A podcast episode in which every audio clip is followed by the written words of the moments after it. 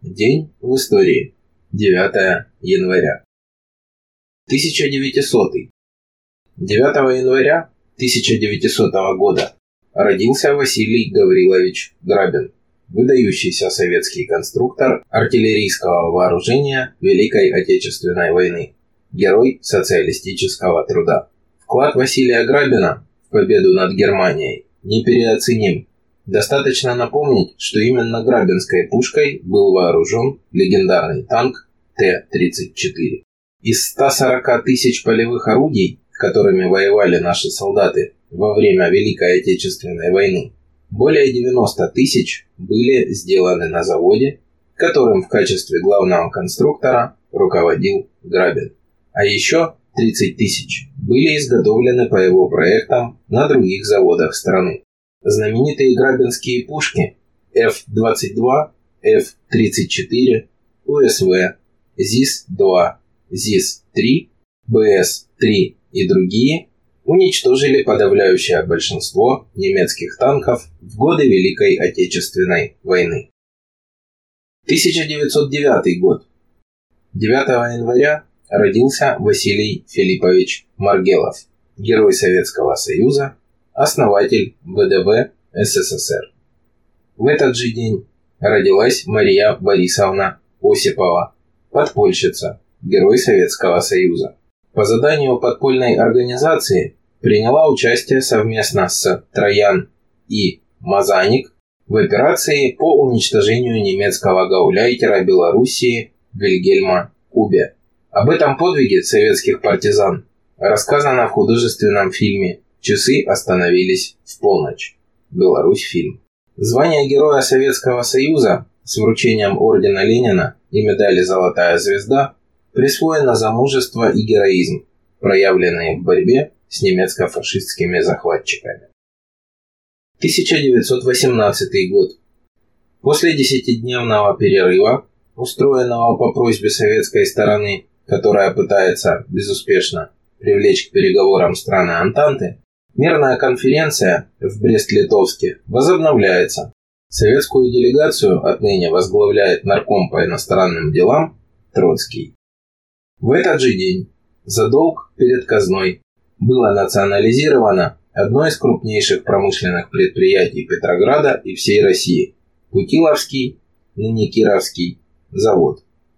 В этот же день была опубликована декларация добровольческой армии, в которой конечной целью борьбы с большевиками объявлялся созыв учредительного собрания, до которого откладывалось решение всех социальных вопросов. В этот же день красные заняли уездный город Ковенской губернии Вилькамир, ныне Укмерге, в составе Литвы. В этот же день в Лондоне созвана первая национальная конференция под лозунгом «Руки прочь от России». 1920 год. 9 января белые войска под командованием Каппеля перешли правый приток Енисея, Кан.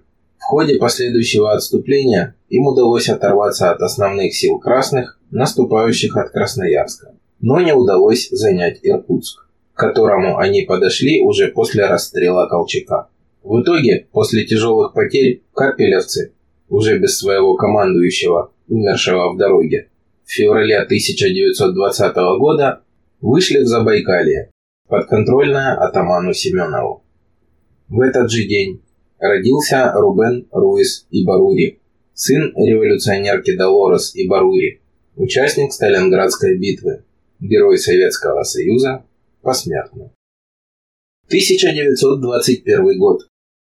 Ленин по просьбе крестьян деревни Горки приехал к ним навстречу в дом местного жителя Шульгина. Владимир Ильич говорил о молодой Советской Республике, отстоявшей свободу в борьбе с белогвардейцами и их зарубежными покровителями, о разрухе, с которой успешно борются трудящиеся, о необходимости укреплять союз рабочих и крестьян. Ленин посоветовал крестьянам объединиться для совместной обработки земли. В крестьянском доме после часового выступления Ленина стало душно, и висячая керосиновая лампа начала гаснуть. Заметив это, Владимир Ильич предложил провести в крестьянские дома деревни Горки электрический свет. Крестьяне восторженно встретили эту ленинскую заботу. А 20 июля 1921 года в Горках был большой праздник. Зажглись лампочки Ильича. Выполняя заветы Ленина, крестьяне деревни Горки в 1924 году объединились в машинное товарищество по совместной обработке земли. А в 1929 организовали колхоз, который любовно назвали именем Владимира Ильича. Важную роль в становлении колхоза сыграли два Ивана – Буянов и Кухарь. Оба дважды герои социалистического труда. Под их руководством хозяйство стало высокомеханизированным, многоотраслевым с миллионными доходами. Восемь переходящих красных знамен СССР красовались в кабинете председателя колхоза. А по итогам восьмой пятилетки хозяйство стало называться Ордена Ленина колхоз Племзавод имени Владимира Ильича.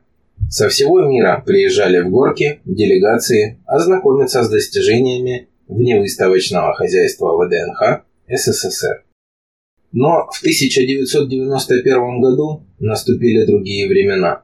Эффективные собственники захватили земли и имущество колхоза. Все разорили, распродали, разрушили. 1922 год. Ленин написал первоначальный вариант проекта директивы Политбюро о новой экономической политике. Смотри полное собрание сочинений, том 44, где указывает, что надо приложить все усилия, чтобы НЭП как можно быстрее и шире испробовать на практике. В этот же день образование Бурят-Монгольской автономной области. 1954 год. Указом Президиума Верховного Совета РСФСР был утвержден государственный флаг РСФСР. 1957 год преобразование Черкесской автономной области в Карачаево-Черкесскую автономную область. 1975 год. Опубликование постановления ЦК КПСС о 70-летии революции 1905-1907 годов в России. Таким был этот день в истории.